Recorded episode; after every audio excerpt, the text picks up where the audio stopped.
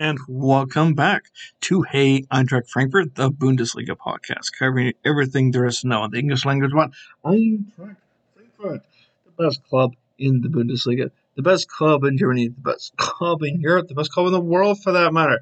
But we're a little bit biased about both teams. I am your host, Brian and Casey. You can follow me on Twitter, that is it, or X, that is also known as and that is at KCSGE. Follow the show on that platform. That's at HEF Pod. Facebook.com slash HEF Pod for all the latest Eintracht news and information in the English language.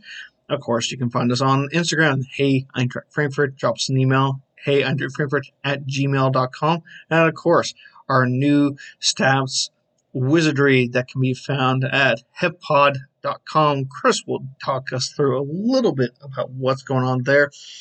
I have, yes, Chris, as you kind of hint has hinted there, Chris will be joining me. But it's not just Chris; it's both sides of the mitten that is Michigan, and um, it's the man, the man with the plan. It is Garret in Detroit. How goes it in Lions country? Life is glorious, Brian my analogy in life right now is much like the uh, Gridiron Hero song, "Forward Down the Field." All right. Well, uh, I think we should have Brian have... sing that. that should be like his punishment. The other sultry voice who is talking himself uh, out of a Super Bowl victory is Chris in Central Michigan. Buddy, you know what? The Detroit Auto Show is coming up and things are happening in the state of Michigan. Guys getting fired. So Super Bowl celebrations happening a tad early. What's going on? Uh, you know, we never need a reason to drink around the Motor City. so you got a strike coming. You got a lousy college team that's losing its mind, and you know, I've just got to keep doing whatever we can do. So if we have to beat the pants off your Chiefs and uh, give Michigan the upper hand for you know a couple months until we meet again in February. We do what we got to do, right? Well, you know, if he doesn't drop a ball on the final drive, you know, there the the W was there. If anyone is already tired of the NFL talk, I'll stop right now because neither of us want to talk about our shitty, shitty MLB teams who are in the same division. If anyone has forgotten. And hockey has not Touché. started back up yet. Otherwise, you know, Chris and I will be. Hold on, Brian. Wait. Where's Matt? We need Matt's opinion on the NFL today. Um, oh my God. uh, okay. For the poor New York Jets fan. We can sidetrack. Uh, Matt, take care of that voice, buddy. You need. Uh, we're praying for you. Yeah, we're praying for you, your voice, and your wallet. He had an experience yesterday. yeah, no kidding. uh, totally sidetracked. Anyways, uh, so yeah, Eintracht Frankfurt. I mentioned two teams in my intro, and yes, uh, it's time to get to the Eintracht Frauen. But Chris, well, talk us through what's going on at HEFpod.com and this uh, sentence uh, wizardry that is now available to monitor. So, Brian, you teased it. Uh, I've teased it on air for a few weeks now, and it is officially live. Uh, when when you listen to this podcast, I want you to pull over your car or close the door to your office, whatever you got to do. Pull up hefpod.com and look at the the menu. Find the statistics zone. Um, we have partnered with a fantastic company called Sportmonks. Uh, they're a sports data provider, specifically um, uh, the global football market is their forte. Uh, they are providing us with a fantastic scoring system. Uh, we, you know, we all have our own favorite source to go to for soccer information, whether it's ESPN or Google. Don't go there anymore. Go to hefpod.com, follow the live score tab uh, check out the next Eintracht match, and we filtered everything else out. You don't need to filter through the the Premier League. Garret, sorry, we left out uh, Palace and all those hooligans up there. We don't need that nonsense. Uh, we filtered it down to the Bundesliga, Bundesliga two, the Pokal, Uh, the Frauen are on there, and the Frauen um, Pokal as well. All the live scores that you could uh, ever want, the Frankfurt matches, the other matches within the league in calendar form. Uh, we've got statistics coming online now. We've got a live table uh, that updates in real time. All the match center information you expect, and Eintracht stats, uh, where you can find something severely disappointing. Like on the men's side, we have two goals on our roster at the moment. Um, I'm sure we'll talk about that a little bit later in the show. But yeah, uh, whether you play fantasy or a predictor league like a lot of us are doing, um, you know, you can get your information from anywhere, but why not get it from your favorite podcast, uh, the only English podcast covering Eintracht Frankfurt. And Brian, mm. I, hmm. I've teased this for a while. I've been working on it for a while. I know this is something we're passionate about about making this a everyday podcast mm-hmm. experience, and I think this is another step in that process. Yeah, I think this is allowing our fellow fans who've been sticking out with us for so long. This gives them the opportunity to follow their team in a way that they never have been able to do before. So, uh, yeah, that's kind of the fun stuff that we have been teasing for a while, and we're bringing it to you guys because we love you. We love this club. We love this club to, to follow this team through all of the ups and the downs. And uh, right now, for the Frauen, the ups are coming. So, guys, uh, Eintracht hosting the little mini tournament uh, against a Czech team. I will not try and pronounce because I'm going to butcher it. And uh, the winner of a Kazakh team versus Juventus, uh, the third. I think they, finished third place on the the Italian league in 22-23. Eintracht went through comfortably in their first match of the season, uh, playing in the Champions League qualifiers, and then we got to the fun part: Eintracht versus Juventus. This game being played at the Waldstadion. Uh, I'll give some credence to the fact that hey, they had a pretty bumper crowd of nearly four thousand show up at the regular uh, match in match out uh, uh location at the Estadio uh, Brent Anabad. You know, had a good amount of folks who showed up for that one. Uh, the that stadium is going to be used real quick in a turnaround, but Eintracht went to the big stadium had over 6,000 folks in attendance. I think they could have promoted this a little better, but hey, you know what? Now we know that the Eintracht has moved on.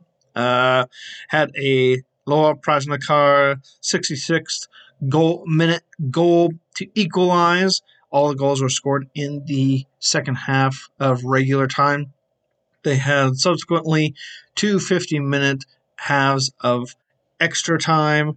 Could not be uh, figured out at that point, and then they went to penalty kicks, where Eintracht came away uh, the winners uh, with uh, just honestly, it was a great save uh, for that final PK. It, there, uh, Johan uh, Stina Johannes had some help with the fact that you know not all of the saves uh, of the three saves for Juventus were all done by her, but hey, she saved the one that mattered the most, and the Eintracht is now into the next round of the Champions League qualification, and we'll wait and see who that is. Just chef's kiss to the you, you ladies. Mwah.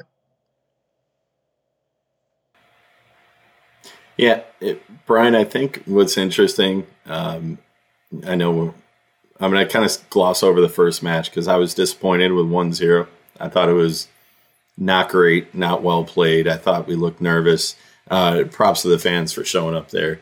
But the Juve match, like you said, I thought it could have been better promoted. Um, I don't know what tickets were selling for. I'm a little disappointed in the turnout, but the 6,000 or so that were there made some damn noise. Uh, on the TV, it came across nice and loud. Um, the the women came out too. They came out and played well. It was kind of back and forth in the first half. Uh, the second half is where things really heated up. I mean, two or three crossbars. That Barbara Dunst shot off the crossbar. I think that net is still rattling right now. Uh, that was one of the most square shots off the post I've ever seen at any level anywhere. Uh, just missed by a fraction. It was still rising. It was on the bottom side of that bar. Um, that one was frustrating, and you thought, man, here we go again. This is like Ajax last year all over again. Uh, but they fought. Uh, Nicole Anyomi got hurt earlier in the match, and you know, someone I think it was Nathan brought up. I don't know if she can come back. It was a pretty tough hit knock, and then uh, her involvement in that goal. Anytime a defender is running back towards their own goal and Anyomi is on on their ass, I, there's no chance. There, that defender's done. Uh, she's too quick. She's too crafty, and she made that perfect uh, crossing pass for the finish by Prasnikar. Absolutely fantastic. Um, and then in the shootout, you know, back and forth the rest of the way, but the shootout, the one that stuck out for me, uh, Stina Johannes really grew up a lot in that match. Um, the adversity going down, coming back, and having to stand there and face a, a pretty experienced Juventus team. I mean, they've won five Italian championships, I think. They, they're experienced in Champions League. And then to stand in there and make some big saves. Um, it helps when when our girls were putting the ball in the goal too. That's extremely helpful. That last shot, uh, Paulina Nystrom for Juventus, the save, didn't that look a lot like the Rangers one? Uh, I forgot who the guy was that took it. That just played a terrible ball that Trapp saved in the final. Ramsey. Um, yeah, yeah, I think that was it. The softball to the left that just had no power behind it, right off the foot. You just kind of had the feeling, as long as she didn't um, overshoot that ball trying to to dive too far to the post that she was going to have a chance at it. And the I think there were a lot of um, a lot of ghosts that just were kind of put to rest there. A lot of demons that you know divas that were put in a closet for another week, and we'll see if you know they can stay there for a little longer because now that they're all wearing the same kit is sometimes you, you kind of worry about what might leak over in the brand from one side of the building to the other. Uh, but the women took care of business. They made up for what happened last year. And now we get a draw here coming up later in the week to see who they play in the next round. I'm really excited by it.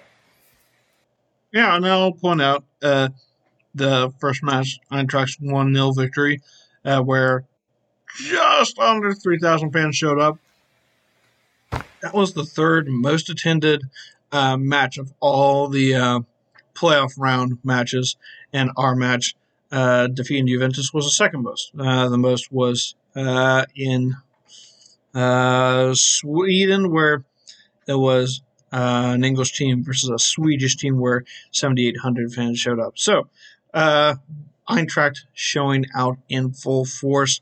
Um, looking at who is possibly possibly next. So we're on the league path side, and we, uh, based on uh, our kind of coefficient and everything, we're on the unseeded side. So the teams who we could face are Paris Saint Germain, Real Madrid, Sparta Prague, and BK Häcken.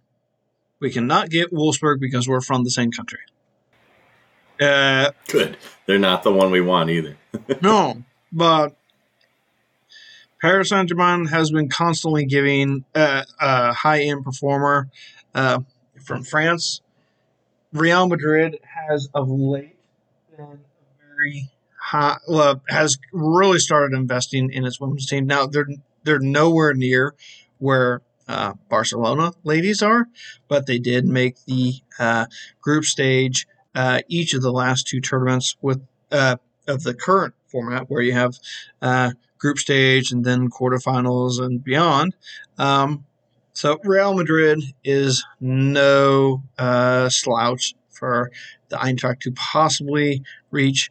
Um, I honestly, if the Eintracht does get uh, Real Madrid, and there's a tiny bit, I mean, that does want to face them, is because Linda Caicedo, who scored that amazing goal versus Germany in the Women's World Cup, I'd be okay with watching her on the other side of the ball because she's just a fantastic player. But you know, we can't exactly pick the teams out ourselves. That draw will actually be taking place on the 15th of September, so later this week.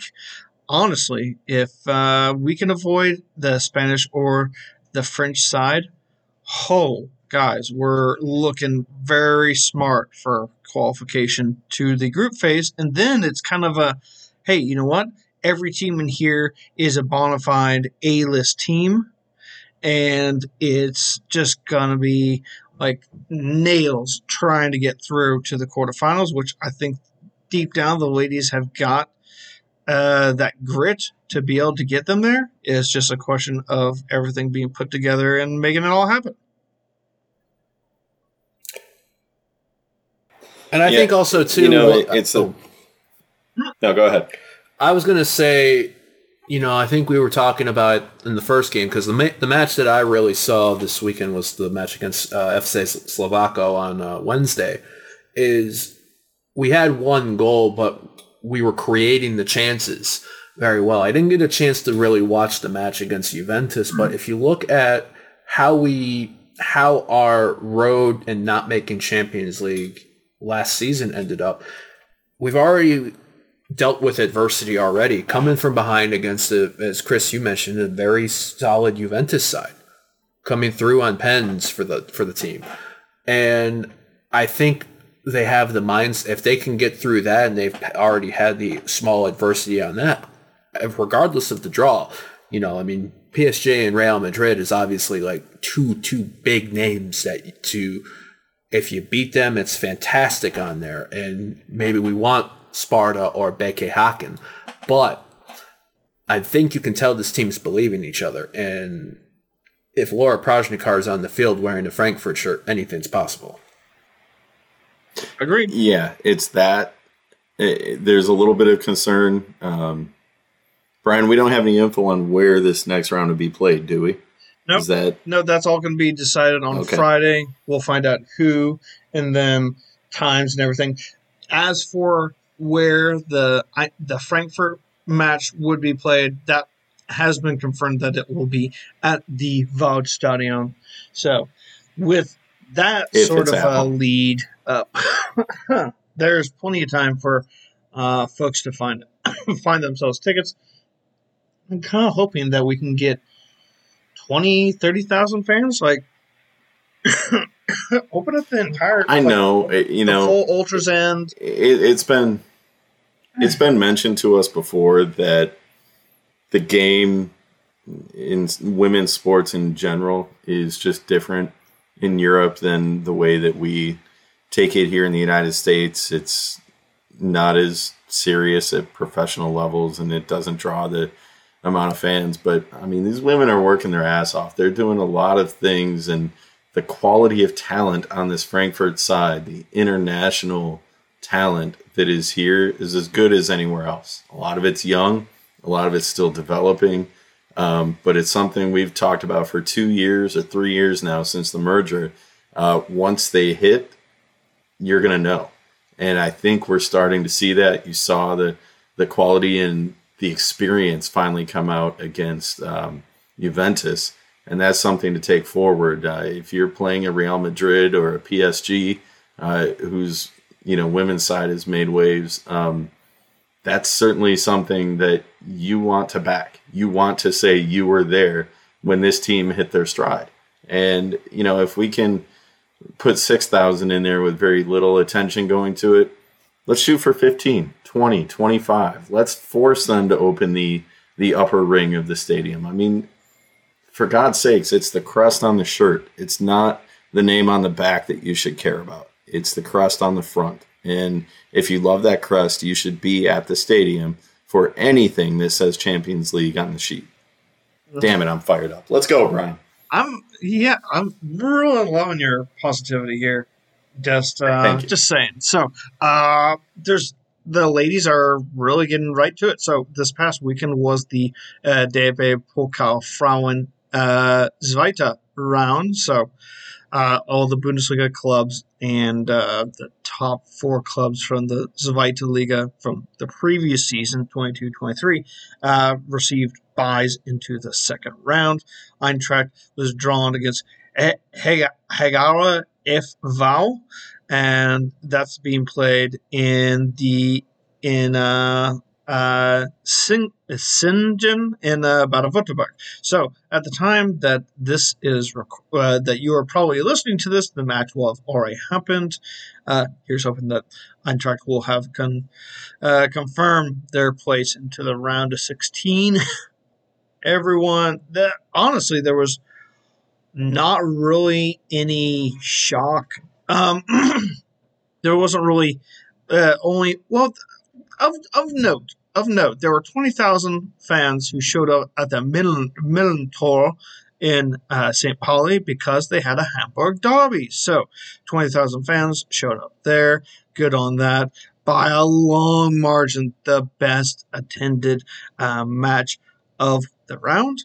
But the only other uh, notable thing that happened was that Carl, uh, Carl Zeiss Jena uh, who are, you know, in the uh, Zweite Liga uh, after their relegation the season before last, uh, was able to defeat newly promoted side FC Nuremberg. So, honestly, don't really have any proper upsets to talk about other than that. So, uh, all the big fish still left in it. So, you got Hoffenheim, Wolfsburg, Bayern, uh, Leverkusen, and uh, course, newly promoted side Leipzig, along with Bremen, Duisburg, Essen, Freiburg.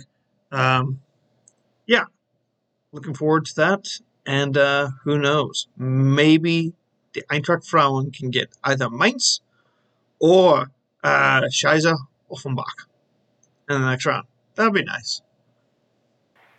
You know, that's one of those things where where we where I was just bitching about attendance and showing up. Uh, if you know nothing about the women's game, if you recognize some of those local names that fire you up on the men's side, take that, utilize that, bring that hatred over to the women's side, and show up and make your voice heard. Now, honestly, if Eintracht was, if uh, should Eintracht win on the 13th in their away match, uh, and then get drawn with kickers Offenbach, I do definitely believe now, I, I think uh, kickers would. I think that they would be the host of the of the match. Uh, let me check here.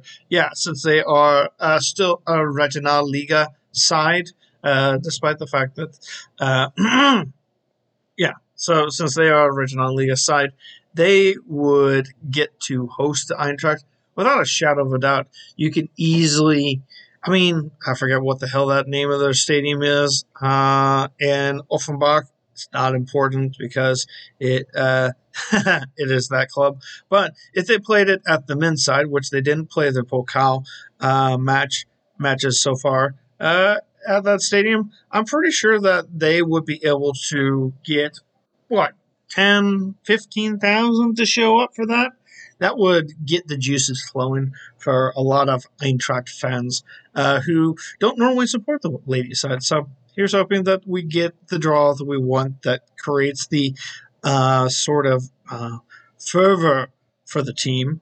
Um, the uh, let's let's not talk about anything more about the round 16 minus it will take place at the end of November. So a long ways off should the Eintracht proceed. But not only do they have a, a English Volca Midfolk uh, match, but they also have the Frauen Bundesliga season, and that is Eintracht versus Essen uh, on Sunday, final match of the weekend. Um, honestly, I'm looking at this and thinking, well, we know Essen. They're that they're one of the few uh, clubs that that don't operate with uh, a men's side that's you know in the Erste Bundesliga or Zweite Liga uh, that's currently sitting in the Frauen Bundesliga. Poor Potsdam has been relegated and now is on the cusp of bankruptcy. So yoiks. Uh, it's kind of nut nuts how things honestly have changed in such a short time span. But I'm looking forward to this season with much fervor. I think that the victory over Juventus and penalty kicks that just kicked it off for me. Yeah, we've got a couple of ladies who left us. Uh, two uh, ladies who would have been fitted in right into our starting eleven, and a couple of players that come off the bench. But uh, Pia Sophie Wolter, I thought was has been so far uh, from the two matches. I thought her that she is a wonderful addition, but outside of her, it's the same faces that we have for the previous season. So I've got you've got a good base, Chris, in terms of what to expect for the season. The question is, I think honestly, everything hinges on uh, the European matches and what goes on from there. Uh, suffice to say that, uh, in my opinion, that Eintracht is basically gonna want to aim for another top three finish and cut and but put as much as they can into devoting towards those European matches uh, to just allow themselves to develop. Because as we've seen with the other club who has gone this route since the expansion to three teams into the Champions League, uh, the only team who's other, been involved in this has been Hoffenheim, and they took a step back. And I think that Eintracht is in a position to push forward whilst not being so uh, totally devoted to the European matches that they lose sight in terms of their bread and butter week in, week out matches in the Frauen Bundesliga. Yeah, it's going to be a, a, it's an opportunity uh, advancing in the Champions League to the next round, which we have to wait a month to play. Uh, but it's what we've been dealing with on the men's side in recent years yeah. balancing three different competitions from a roster perspective, from an emotions perspective. Uh, the idea that you're on such a high from the Champions League victory over Juventus, and now you're going to go play a team in SGS and who, you know, we took care of pretty well for the last couple of years. Um, are you going to get up for that? or are you gonna you know just kind of go through the motions and maybe get caught off guard mm-hmm. uh, we talked about the development over the last couple years of this roster and now they're experienced but they're not exactly experienced in balancing those high game emotions um, we've seen it in matches against wolfsburg um, and bayern where you know we come out and give everything but fall just barely short sometimes in an emotional way and then it lingers for a week. Uh, but you know the the fact of the matter is that last year we finished third in the table with 54 points, safely third. Uh, we were third by I think six points. Um, but to give you an idea of how perfect we have to be to compete in the league, uh, Wolfsburg finished second. They had zero draws and three losses on the year. Uh, Bayern, who won the title, had two draws and one loss. So you have to be damn near perfect if you want even a sniff at the title. So that has to be the priority. I still think the league is the priority. Uh, second place finish would be great. An outside chance at first. I don't think we added enough um, to make a run at the title this year. I like Wolter. I think she kind of reminds me of a, a Filip Kostic box to box type. Um, a, a wicked cross when she wants to. Uh, the thing that worries me is on the ground, she doesn't have that precision that uh, Feiersinger had, mm. and that's some that's a player we're definitely going to miss. Uh, Nüsken is another one who is a rock solid um, defensive type player that I don't know if we made the the moves to really fill in for those losses, uh, but the experiences these younger players have had in the early season Champions League competition. Hopefully, they can take that forward and be competitive and go into matches against the mid-table teams that gave us so much trouble the last couple years. Um, I mean, Leverkusen, Hoffenheim, Freiburg; those are three well-known names.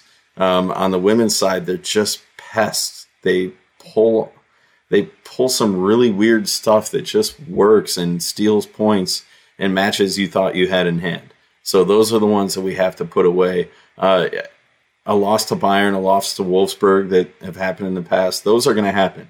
Where we can't be dropping points is the Bremens, the Colognes, the Duisburgs. So uh, that's what I'm looking forward to seeing this year is how we take that next step from Champions League qualifier to managing playing deeper into the Champions League and also sustaining a high level play in the Bundesliga. The Google Pixel Bundesliga, as it is this year. Oh, yes. I keep on having to remind myself that name change. Not that oh, anyone cares. I mean, yeah, we're still stuck in that still weird position of not being able to kind of enjoy the watching the Eintracht on a week in week out. We'll we'll get there, I'm sure. But you know what? In the meantime, we'll enjoy what we do have, and so far, it's been good. Chris, what are your so? Already made a prediction for uh, myself for top three, and you've kind of laid out what your thoughts. Garrett, where will the ladies finish the season in the Frauen Bundesliga? I feel good about finishing top three. Um, something that'll be very. We have Essen to open up, but then the next Wolfsburg at home, RB uh, at home, Bayern away, Duisburg, Bremen, Leverkusen, Nuremberg, Hoffenheim, Freiburg. Those are your first 10. So you need to, Chris, you mentioned Wolfsburg and Bayern were near perfect. If we want the title, we have to do that, maybe even be better than that. Like, no off days. I feel good about finishing third, especially like, especially how I think this beating Juventus the way that they did come from behind, I think is a good motivator. Let's see who they draw um, for the next round of Champions League. Um, and I think this could be something that can motivate that squad. Um, I think they're a team that I think will play for each other, and I think if they're motivated enough to do that, we could be seeing even better things than what we did last year. Exactly.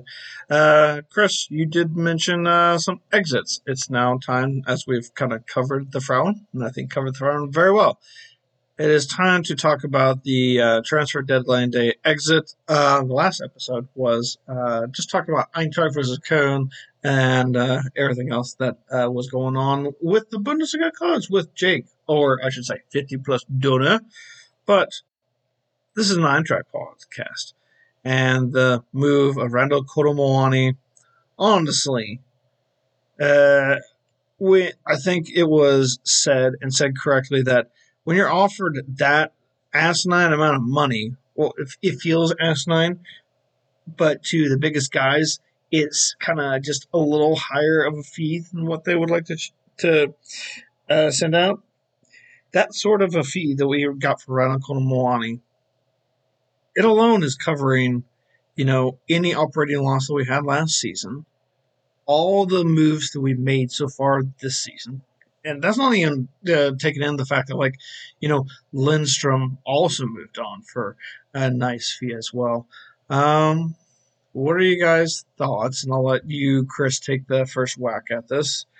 Rano Kolo Muani leaving the Eintracht. Uh, thoughts on him leaving and uh, where we move from here? Because I think we're in a position where, okay, it happened so late in the window now the coaches got to work with much less than what they would have preferred. And I think we're still, with the draw that we got in the Europa Conference League, I think we're in a unique position where we can focus on the Saturday, Sunday matches of the Bundesliga and work our way around losing this player. But I'll let I'll let you kind of take it from here. So I was in the Matt camp where I I don't know if I was convinced he was going to stay, um, but I was hoping he was going to stay because I didn't think his value would drop, uh, even with an average first half of the season. I thought for the winter transfer window, his value would be about the same, and maybe you'd find somebody desperate uh, who would pay more. Uh, but the decision was made to move him um, and before we get into the psychology of of his attitude uh, in that period of time, I think it was the right thing to do financially. um, showed the ability to play hardball and still get the fair deal for the club. Uh, anyone that had questions if he was the right guy, if he could play a tough game, he bargained as good as anyone could with the cards that he had to play. And I thought he was outstanding. Um, he was willing to hold on to him, and he was willing, I truly believe, uh, when Kolo Muani started to show his true colors and just be a total ass clown in the final few days of the window, speaking out against the club and saying he'd never wear the shirt again and this and that. Well, good. We don't want you to wear the shirt, and you would not be welcome back at that point. Um, for me, uh, you know that showing his true colors was everything I needed to know that that Krösche made the right decision in getting as much as he could and maximizing the opportunity, taking it right down to the deadline. Um, it does leave a little bit of a hole. I kind of teased earlier on hefpod.com. I'm looking at it right now. We have two goals on our roster at the moment. Uh, one of them that just came in that match against Cologne. So, um, you know, it's not a great spot to be in at the moment, but it is what it is. Uh, for the moment, we are cash rich and in a good position financially where we can focus on football now for a few months. And who knows, depending on the position we're in in December, uh, we might be in a position to spend some money on some presents at Christmas and make a real run at things in the Rückrunde. Ooh, I like where you're going with that. Garrett, can you follow up and uh, top that?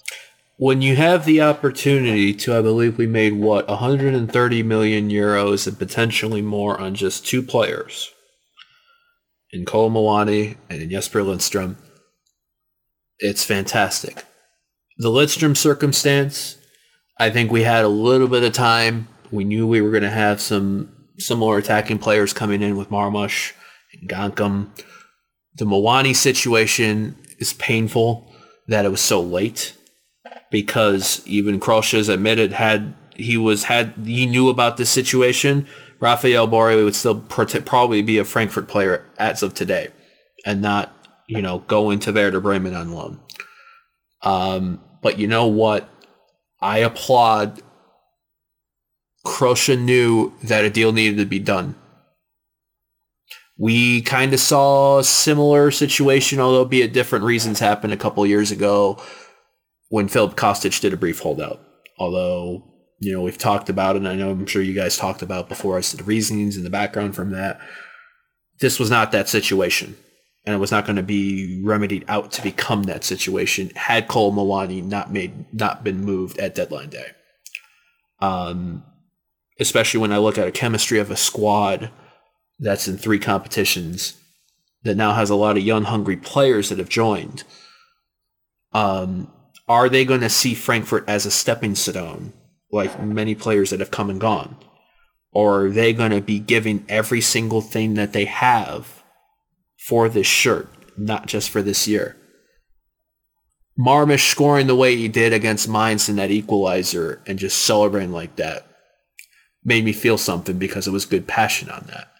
Niels Nkounkou joining from Saint coming on as a sub. When did he come on, on against Cologne? The 78th minute? And late, yeah, 70. And 75th. you know, new league, five ten minutes in, ice cold veins, buried it. Great strike, right? Now you have a, a thing that I didn't think was going to happen: competition on the left hand side between Nkounkou and Philip Max. Um, Bry, you talked about this as the opportunity for be able to focus completely on Bundesliga. Because now I get to look at Conference League as an opportunity for Ngankam to highlight, an opportunity for Larsson to highlight, maybe Nnamdi Collins, um, younger guys that may not be getting consistent starts in the Bundesliga. Guess what? You have a spot likely on Thursday. You know, against the Aberdeens, against PAOK, uh, HJK Helsinki. Um, so let's just see how they react. Um, you know, it's un- like we said. It's I think Chris. It's unfortunate we have on the squad right now only two goals. Counterpoint. This is maybe the best run that we've had for a manager who's joined Frankfurt in the last five, six years. Because when Adi Hütter joined, It's longer, longer. and I'm being generous there. When Adi Hütter joined, we had a rough stretch to begin. When Ollie Glasner joined, we had a rough stretch to begin. We didn't win our first competitive games in a competition until the end of September, beginning of October. Dino Toppmöller is still undefeated in all competitions, which I think is a sign maybe that we may fall behind, but we're not going to go away quietly. That's good. There's also a lot more noise that he's having to Right. try to filter out too. So now I think what's going to happen now when everybody starts clicking? Because you know that's going to happen. The question is when. Yeah, that's true. And uh, hey, you know what? Dino, he's got a tough act to follow, and the fact that his dad uh, was the coach of Eintracht, and remember, uh, he was the one who first brought an eagle into the Waldstadion as they as he was tra- talking about uh, who's buying. We have the eagle, and the eagle on the crest is something that really speaks to the heart of all Eintracht fans. And we'll get to the European discussion in just a moment, folks. But it is time for hashtag What Are We Drinking? The great state of Michigan has two guys ready to show what they got. Chris, you are the man who thinks he does his best work on the podcast in this segment. So you kick it off. I'm not even going to segue where I was going to go just because of what I was what I'm drinking. But um, so it's uh, fall here in the Midwest. It's a kind of a time where we transition what we drink, and my beers are turning a little bit darker, uh, but mostly just in flavor, not yet color. Um, I'm on a, a coffee blonde ale.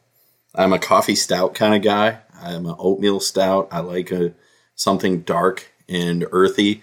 Uh, but this is a blonde coffee ale, and it is absolutely fantastic. From Odd Sides, it is called the Bean Flicker. I don't make the names; I just drink it.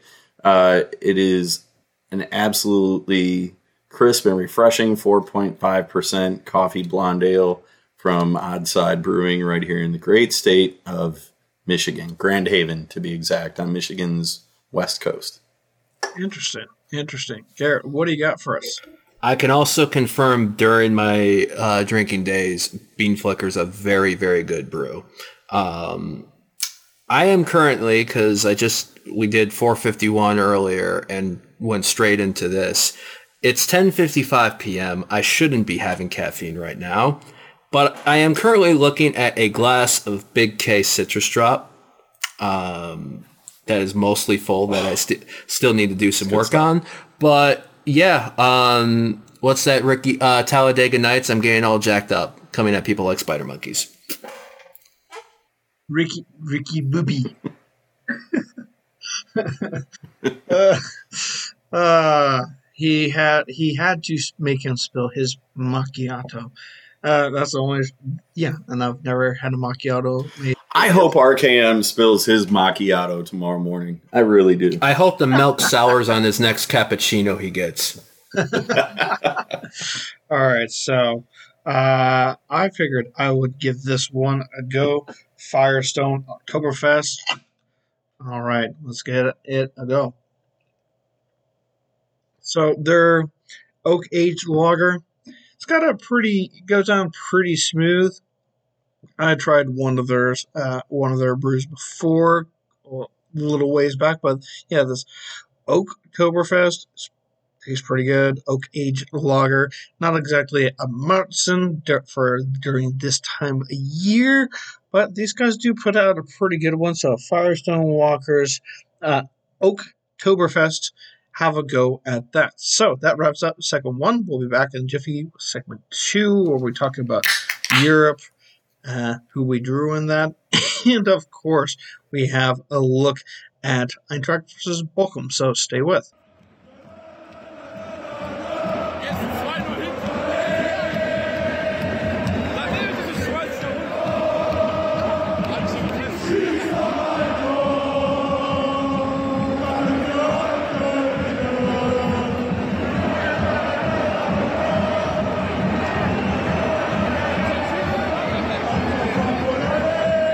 Back second two. Hey, Eintracht Frankfurt.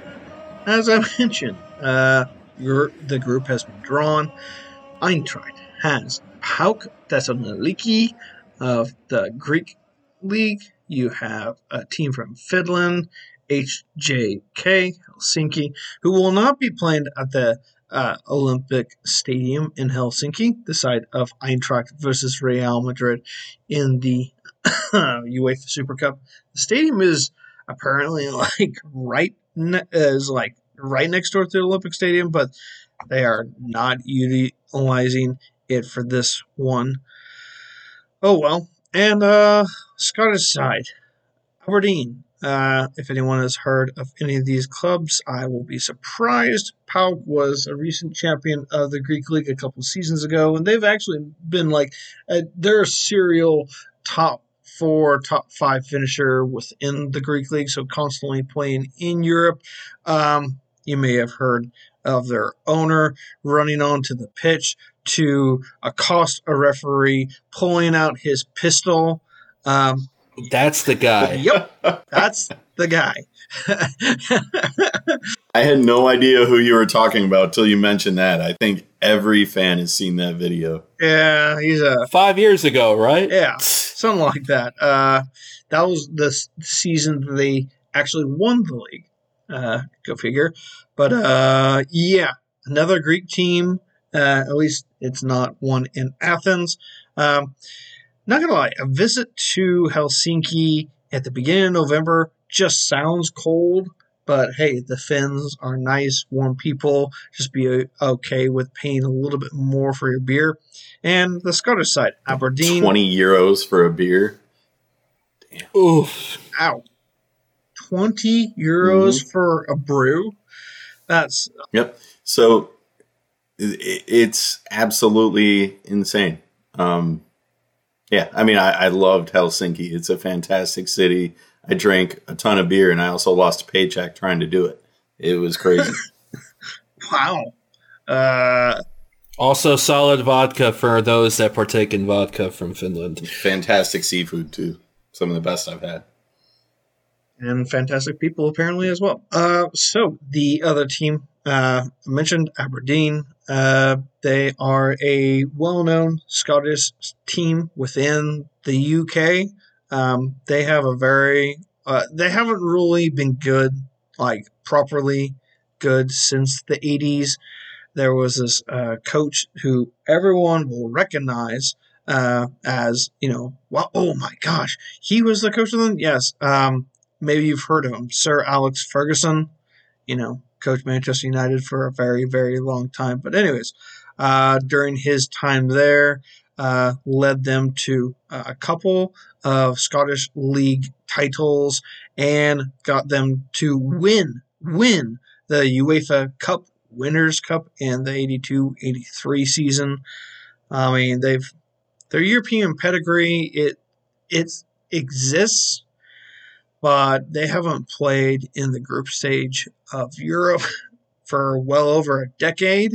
So it's uh, yeah, yeah, folks. It's been a minute since these guys uh, were up to anything when it comes to the group phase, and it turns out as a check, it was the 07 08 UEFA Cup, where they then lost in the knockout phase to Bayern Munich. Yes, Bayern Munich didn't always make the Champions League. So that is that.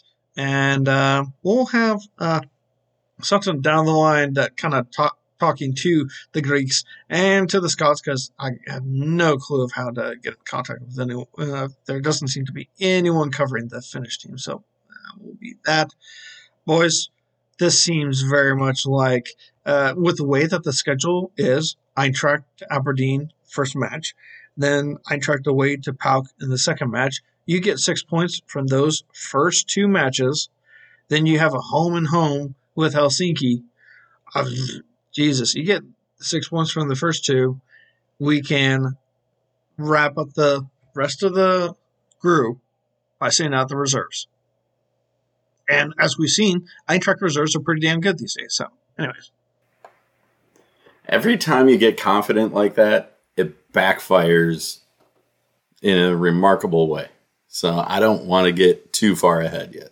There's a lot to, a lot of business to take care of to- before we can talk about sending we- in reserves. If we go to Helsinki, uh, not excuse me, not Helsinki, if we go to Thessaloniki uh, in match two and get the victory there, to me that says, "Yep, we're in the knockout phase," and you have home to PAOK at the very end of November, and then in December, the final match of the group is away to Aberdeen, and long by then, honestly, the two Helsinki matches, we should be able to waltz right past those guys. I know, I know, we need to be a little bit more humble, but we're we're uh, you know what we're one of the clubs in this competition that's wielding the most glamour in this competition. We are for, uh, former European champion, very recently having won the Europa League. We have the But- highest oh, hold on, coefficient hold on. Pa- pause right there. Mm, Pause right there. We are recent European champions Yeah. who's had like half our roster turnover since then, if not more. So it's not as if we're deep on experience on road matches in Europe either.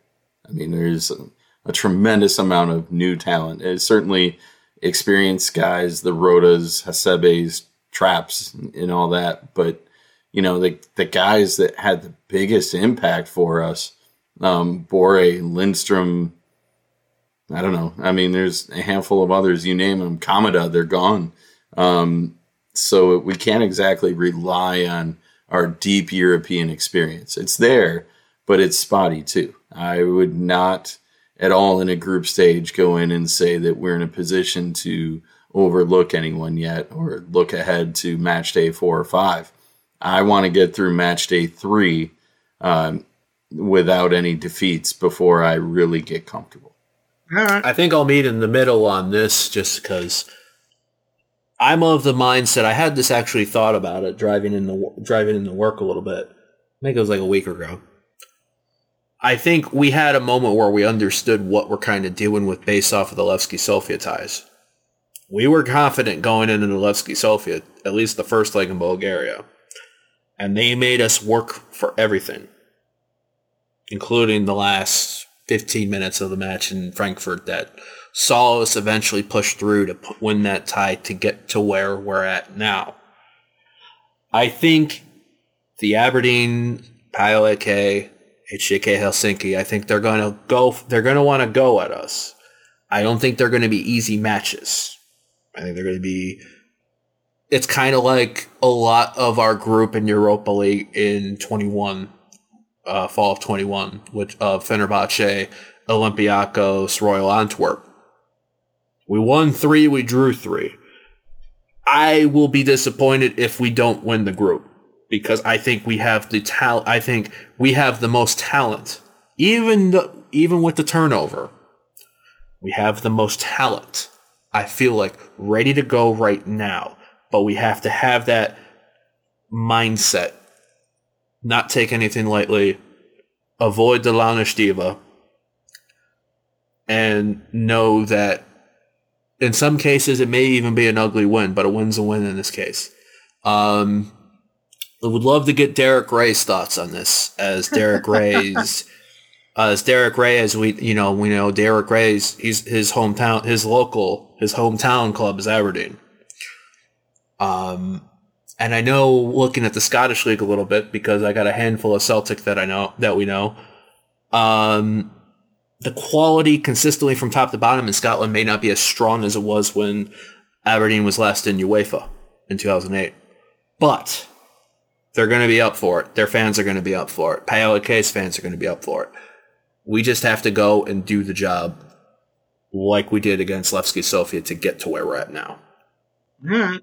Well, I'd looked at the last couple times that German clubs, Köln and Union, before us had been in the these leagues, and their groups were, n- in my opinion, notably harder.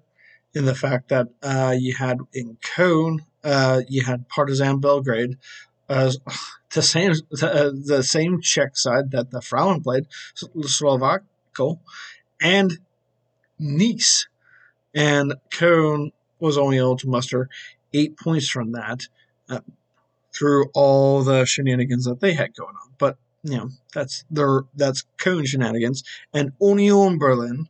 Uh, and the, granted, this was their first foray into Europe. They had Maccabi Haifa, where their fans behaved horribly. I'm not going down that rabbit hole again. Then they had Slavia Praha and uh, Feyenoord, who just waltzed past everybody with 14 points. So, look, we're in a position where we could very quickly come out to a rip roaring start and be able to, you know, do squad rotations. Here's hoping that we can. But, anywho's, uh, I was talking about the reserves. Hey, guys, you know that the reserve team for Eintracht is playing in the Regionalliga Südwest, right? So, guess how many points they have earned from their last five matches? Without looking at the show notes.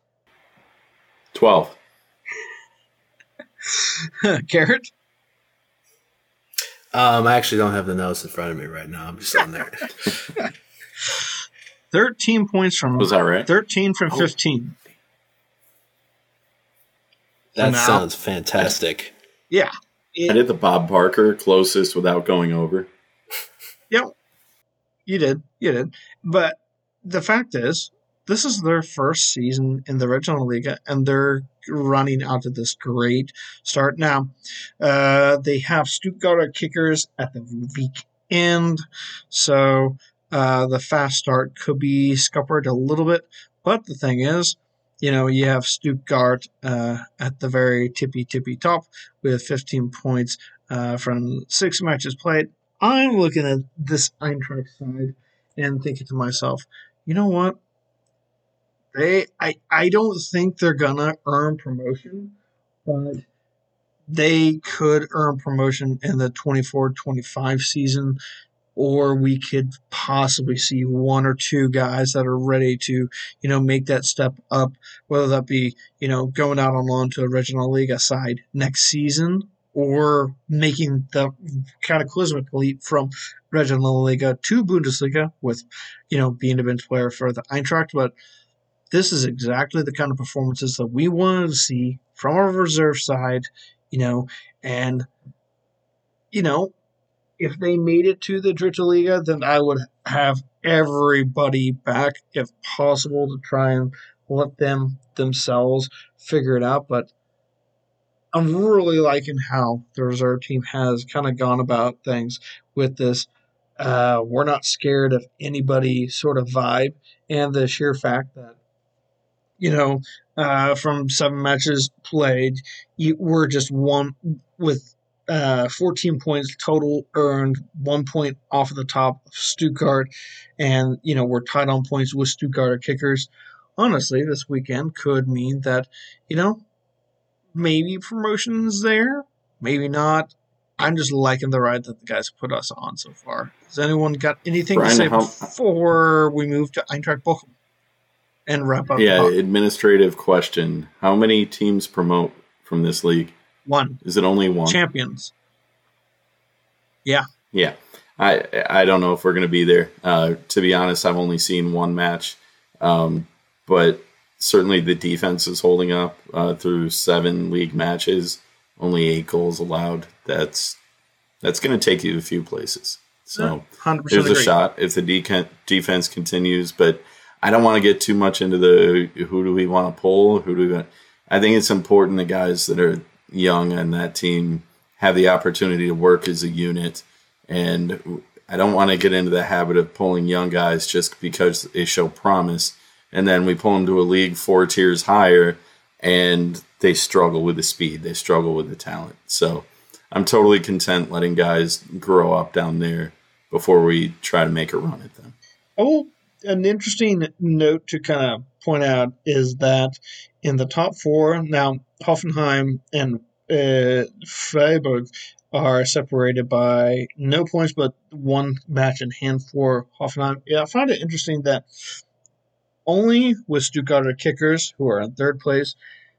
Er- All the other teams of the top four are reserve teams, uh, with uh, Valbe Stuttgart, uh, Hoffenheim, and ourselves, all of the Bundesliga, with uh, our reserve teams uh, in the running for promotion. Where's the Mainz reserves? Uh, they're pretty far down there, actually, as I checked. They're in the bottom three. Relegation zone. They are right now. Uh, Mainz, Good. Are in the relegation zone, along with uh, TSV Schott Mainz, the other smaller uh, Mainz club. So, kind of interesting that the other only other reserve team is kind of in a position where, hey, the bottom three do go down, and then that's uh, it's a whole convoluted way of then relegating, you know, the other teams that are in and around all the other relegation spots. It's this isn't the platform to be able to get into there. But here's hoping uh, Nacho is able to continue to develop and um, an Eintracht player for much, much longer. So, Eintracht, Bochum. Guess who is on Bochum's team? New, new, newly acquired. I, I'll point out.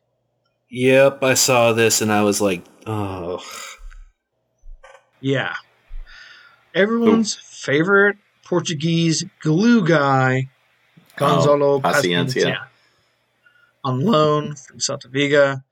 Um, honestly, this is the kind of move that could uh, mean that Bochum is able to, I mean, maybe not make that next step in terms of establishing th- themselves as a mid-table team, but it's the kind of additional uh, move that they needed to ensure that this isn't the year that they, uh, you know, that they slip into the relegation spots. I think he's the kind of guy who will, for a team like them, be able to get the points needed to stay up.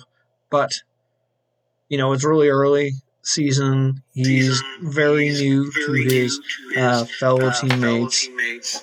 I still like Eintracht's chances versus. That we always had trouble with Bochum, and because it's in Bochum, I'm not predicting an Eintracht win. I'm going with a 1 1 hard fought Eintracht draw. Uh, just kind of like uh, uh, the last match that we had with them uh, when we were 1 1 on the road against Bochum. I'll let you. Uh, I'll let you, Garrett, go first. I have come to absolutely dread this fixture the last couple years. um, the first time we played Bochum in recent memory away, October of 21, we had just come off beating Olympiacos 3-1 in Europa League, potentially our best performance of the season. If I recall right, gentlemen, we made no substitutions from that starting 11, and I think we tried to roll with the same 11, and we were on dead legs from the opening kickoff. Um, let a goal in in the second. Paciencia had a penalty saved. Lost that match 2 0. Um, and then the next time we went to Balcamoy, October of 22, was um, after we drew nil nil with Spurs in the Champions League earlier in that week. Kolo Muani was out because uh, he had got sent off double yellow card, if I'm not mistaken, against Union the, the match before. Um, Tuta and Trapp got into an argument briefly. We missed some chances. It was nil nil. And then the final 20 something minutes, Bochum had three goals to score um, when they think they'd only won one out of their first eight matches, and that tur- kind of turned their season around. Um, fast forward to this year. Bochum had a horrendous start to the year. Going to Stuttgart, losing 5 0. Um, that's the type of match where, you know, you could. It can get really nasty for a team after that, and the wheels can completely fall off, and, you know, it's, you know, a historically bad season. But they've responded well the last two games a draw against Borussia Dortmund at home, and then a fought from behind twice against Augsburg to get a 2 2 draw. Um, now with Gonzalo Paciencia, I'll be curious to see if they're going to roll in him right away and he becomes a main, main focal point for Bochum, or if he becomes a kind of squad piece. Um, I know Bochum has a couple key creators. Um, but to kind of tell where we're at, this is going to be a sign. Where are we at with this type of fixture? Is Launische Diva going to come out for the third straight year against this side? Or are we going to go at them? And are we going to start clicking ourselves to at least get a point, maybe get three points? Um, I'm hoping that this is the best one yet out of the three. Um, Chris knows uh, I'm kind of also playing it. It's my mom's birthday on Saturday. Um, so for the absolute love, and especially because I'm still going to probably have the match put on at the birthday lunch, um, don't fuck this up, boys.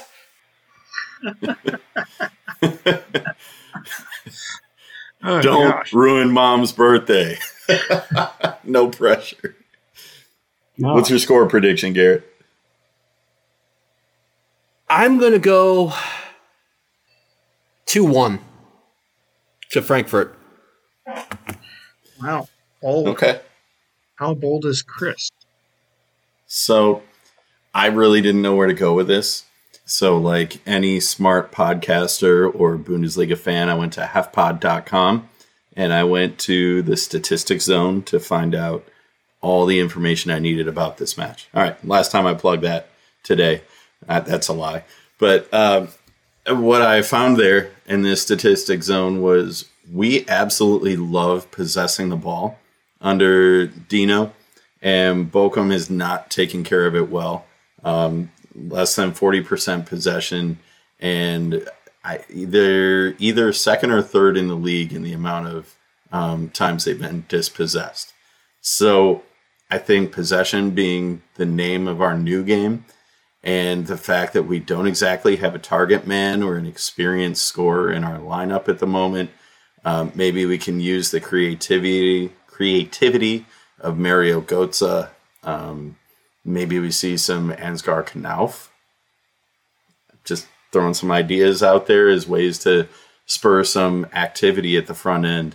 Um, this matchup has ruined so many half HEFPOD parties. It, I mean, Matt and I sat there literally like we see each other, you know, once or twice a year, and we sat there speechless because of the way that match ended last year with the three late goals from Bochum. Um, it sucked, and I really don't want to see us get lit up again. I don't think it's going to happen, but I don't think we have the firepower organized yet to really run away with it. Um, but I like what I've seen from the defense so far this year, and I think we get the clean sheet. Maybe a late Marmoush goal, or you know, let's go with somebody we're not expecting. I don't know, um, but I'm going to say it's a 1-0 Frankfurt victory. Whoa. Dangerous. All right. You got me. It's, it, it's going to be tough. It always Yeah. is. You got me on the fence with my draw, and you got the other guys. Each Michigander picking out Eintracht to win by one goal. You know what? I'll be happy if I'm the one with egg on my face, needless to say. All right, that's going to wrap it up for this episode of Hey Eintracht Frankfurt. I'd like to thank both Garrett and Chris for joining episode 282, boys. Seriously, racking them up. Uh, yeah. Chris, where can we find you in the social media landscape world? uh, Peloton, Instagram, Discord, at C in the D 313. Don't forget HEFpod.com and the statistics zone that it holds for you to make all of your Bundesliga predictions this week. All right. Garrett, where can we find you? All right, the personals, Instagram, Twitter, GM Komatz, uh, Eintracht Frankfurt, Detroit, Detroit SKA. Um, look for, I'll drop the post for uh, watch party stuff within the next couple days. Um, also, if you're wondering for a good local level under uh, under league team, uh, Detroit City FC, and also the 451 podcast at 451 DET. Oh, all right. Who doesn't love a little bit of American minor, uh, lower division soccer? Just saying. It's supposed to be a good Nothing time. minor I haven't about it. I haven't experienced it yet, but it's on the to do. It's on. All right, it's on the to do list. All right, you can follow the show on Twitter or X as you prefer. Uh, that's at HEF Pod. Hey, Eintracht Frankfurt uh, at, is our Instagram account. Uh, hey, Eintracht Frankfurt at Gmail. Drop us an email whenever you like. And of course, facebook.com slash HEF Pod and HEFPod.com for your English language content covering the Eintracht. Thanks for everyone for listening to this episode, and we'll be back with another episode uh, very shortly, talking about all things Eintracht. Until next time, choose.